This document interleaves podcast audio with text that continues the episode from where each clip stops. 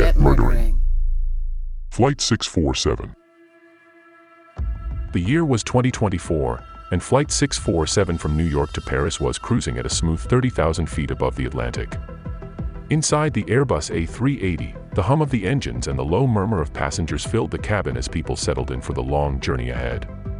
Among them was a diverse group of individuals with their own secrets, stories, and motivations, unaware that the next few hours would change their lives forever. As the in-flight movie played on individual screens, a middle-aged man named Arthur Sterling sat in seat 7A. He was a tall, bespectacled fellow with a meticulous appearance, an accountant by profession, who was meticulous in every aspect of his life.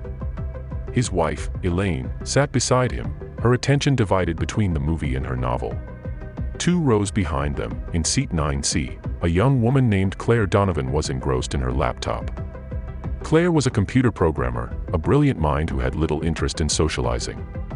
Her gaze occasionally wandered to the men sitting in 7A, Arthur Sterling, who had always been a source of curiosity for her.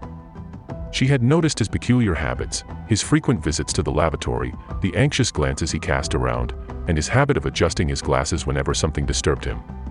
In seat 6D, there sat a family of three, Mark, his wife Sarah, and their teenage son, Ethan. Mark was a successful lawyer, always looking for opportunities to engage in intellectual debates with fellow passengers.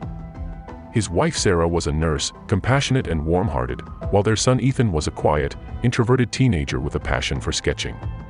Meanwhile, in seat 2F, a confident and stylish woman named Isabel Thompson sipped her champagne. She was a travel blogger who had seen the world's wonders but never tired of exploring. Her seatmate, a nervous first-time flyer named David, clung to his armrest, his knuckles turning white with every bump of turbulence. As the hours passed, the flight attendant served dinner, and the passengers settled into a comfortable rhythm. But just as the plane was about to enter the endless expanse of the Atlantic Ocean, chaos erupted. A loud, blood-curdling scream pierced the air, followed by the clatter of dinner trays crashing to the floor. In the middle of the aisle, sprawled on the carpet, lay a lifeless body. It was Arthur Sterling, his face contorted in agony, and his glasses askew. Panic spread among the passengers, and flight attendants rushed to the scene, desperately trying to revive him. We need a doctor, one of the flight attendants cried out. Mark, the lawyer, was quick to respond. He pushed his way through the crowd, his legal instincts kicking in. With Sarah, the nurse, assisting him, they attempted to resuscitate Arthur, but it was too late. He was dead. The plane's captain announced that they would be making an emergency landing in Newfoundland to ensure a proper investigation. The cabin was abuzz with speculation and fear as the passengers exchanged nervous glances. Everyone had a theory about what had happened to Arthur Sterling. Claire, the computer programmer, watched the scene unfold with a cold detachment. Her analytical mind began to process the situation. Was it a heart attack? Poisoning? she couldn't help but suspect foul play. Her eyes darted to Isabel, who appeared remarkably composed for someone on a plane with a dead body. Isabel, on the other hand, was busy texting furiously on her phone. Her message, however, was not to report the incident but to someone named Henry. She seemed more concerned with her online followers than the tragedy unfolding before her. David, the nervous first-time flyer, was trembling in his seat, convinced that the plane was cursed. He couldn't shake the feeling that something sinister was afoot. As the plane touched down in Newfoundland, investigators boarded and began their inquiry. The passengers were questioned, and their alibis scrutinized. Arthur's body was taken away for an autopsy, and the rest of the passengers were instructed to remain on the plane. The first twist in the story came when the autopsy results were revealed. It was not a heart attack or poisoning that had claimed Arthur Sterling's life. It was a single stab wound to the heart, the murder weapon, a slender, sharp object, had been expertly thrust into his chest, leaving no trace of struggle or defensive wounds. This revelation sent shockwaves through the cabin. The passengers were now not only faced with the death of a fellow traveler but with the terrifying reality that a murderer was among them. Suspicions ran high, and accusations flew. Mark, the lawyer, pointed fingers at Claire, the cold and calculating computer programmer. He argued that her analytical mind made her the perfect candidate to commit such a crime without leaving a trace. Claire, in turn, accused Isabel, the travel blogger, of being too composed and detached from the situation. She believed Isabel's text message to Henry was suspicious.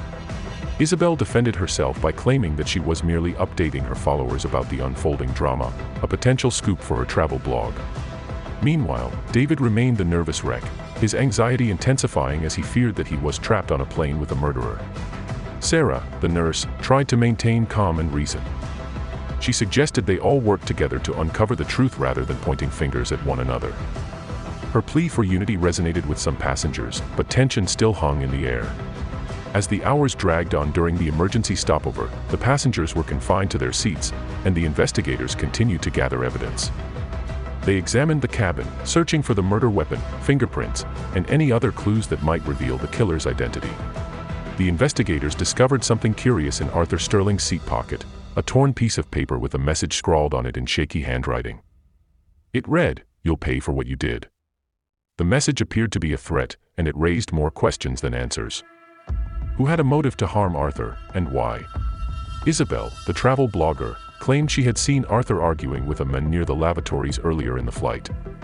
She described the man as disheveled and agitated, but she couldn't recall his face or any distinguishing features. Claire, the computer programmer, remained quiet but observant. She knew that solving this murder would require more than just pointing fingers, it would require piecing together the puzzle of motives, opportunities, and alibis. With no immediate breakthrough, the passengers grew increasingly anxious. It seemed that everyone had a motive, and no one could be trusted entirely. The tension in the cabin was palpable. As the hours turned into a day, the investigators finally made a breakthrough.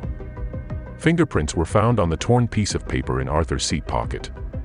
They belonged to David, the nervous first-time flyer. He was promptly detained for questioning. David, trembling and tearful, admitted to writing the threatening message. He revealed that he had overheard Arthur arguing with a mysterious man near the lavatories. David claimed he had seen the man slip something into Arthur's drink just before he returned to his seat. Panicked and fearing for his own life, David had written the message as a warning to Arthur. This revelation turned the investigation on its head. David's story seemed plausible, but it also raised new questions. Who was the mysterious man he had seen? What had he put in Arthur's drink, and why? Isabel, the travel blogger, suddenly remembered something. She had snapped a photo of Arthur and the mysterious man during their argument, intending to use it for a dramatic blog post. She quickly retrieved her camera from her carry-on bag and showed the image to the investigators. In the photo, Arthur Sterling was clearly visible, his face contorted in anger but the mysterious man had his back to the camera, concealing his identity. However, a small detail caught Claire's eye, the man's shoes. They were distinctive, a rare and expensive brand that she recognized from her meticulous observations. Claire discreetly slipped out of her seat and made her way to the lavatories, where she discreetly surveyed the passenger's footwear. It didn't take her long to spot the matching shoes on the feet of none other than Mark, the lawyer. Returning to her seat, Claire's mind raced. She couldn't be certain, but the evidence pointed to Mark as the mysterious man who had argued with Arthur and possibly poisoned his drink. She knew she needed more concrete proof before making any accusations. The tension on the plane escalated as the investigators questioned Mark about the argument with Arthur. He admitted to the argument but vehemently denied any involvement in his murder. He claimed that he had returned to his seat after the argument and had not seen Arthur again until he was found dead. Claire decided to dig deeper into Mark's alibi. She discreetly approached Sarah, Mark's wife, and engaged her in conversation. She learned that Sarah had taken a sleeping pill shortly after dinner and had been asleep for most of the flight, leaving her husband alone in the cabin. With this information, Claire confronted Mark directly, asking him why he had lied about his whereabouts during the flight. Mark stumbled over his words, realizing he had been caught in a lie. He finally admitted that he had returned to the lavatories after the argument, but he claimed he had only wanted to apologize to Arthur the investigators pressed Mark further, searching his belongings. They found a vial of a powerful sedative in his bag, the same substance that had been used to poison Arthur. Mark claimed he had it for personal use, but the evidence was damning.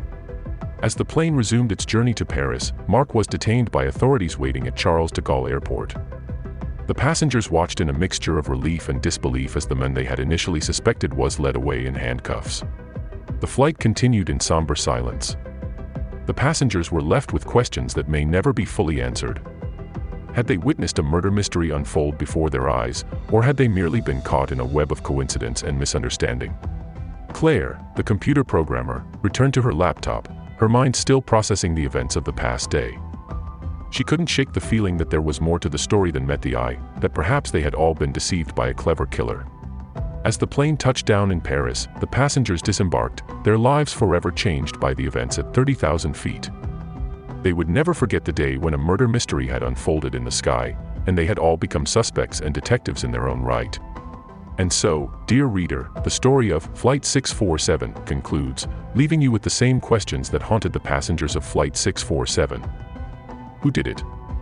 What were the true motives behind the murder?